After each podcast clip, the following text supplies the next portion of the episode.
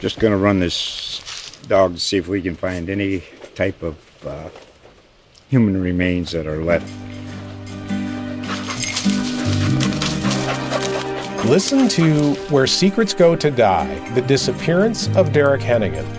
From the Detroit Free Press, a new podcast set in the woods of Michigan's Upper Peninsula.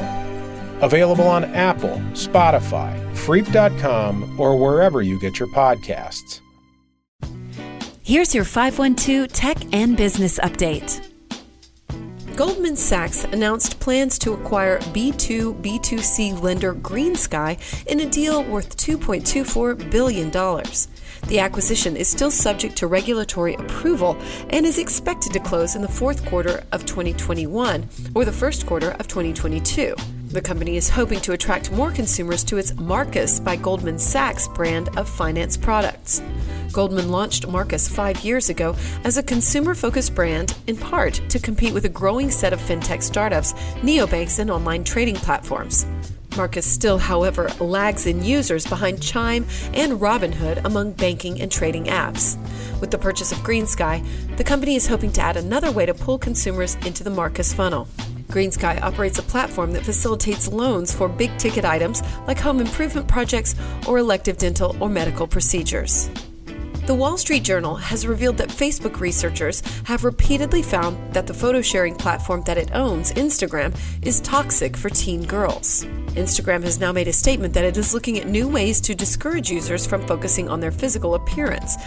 Researchers at Facebook have been conducting studies for the past three years into how the app affects its millions of young users. The research shows that the platform can damage mental health and body image, especially among teen girls.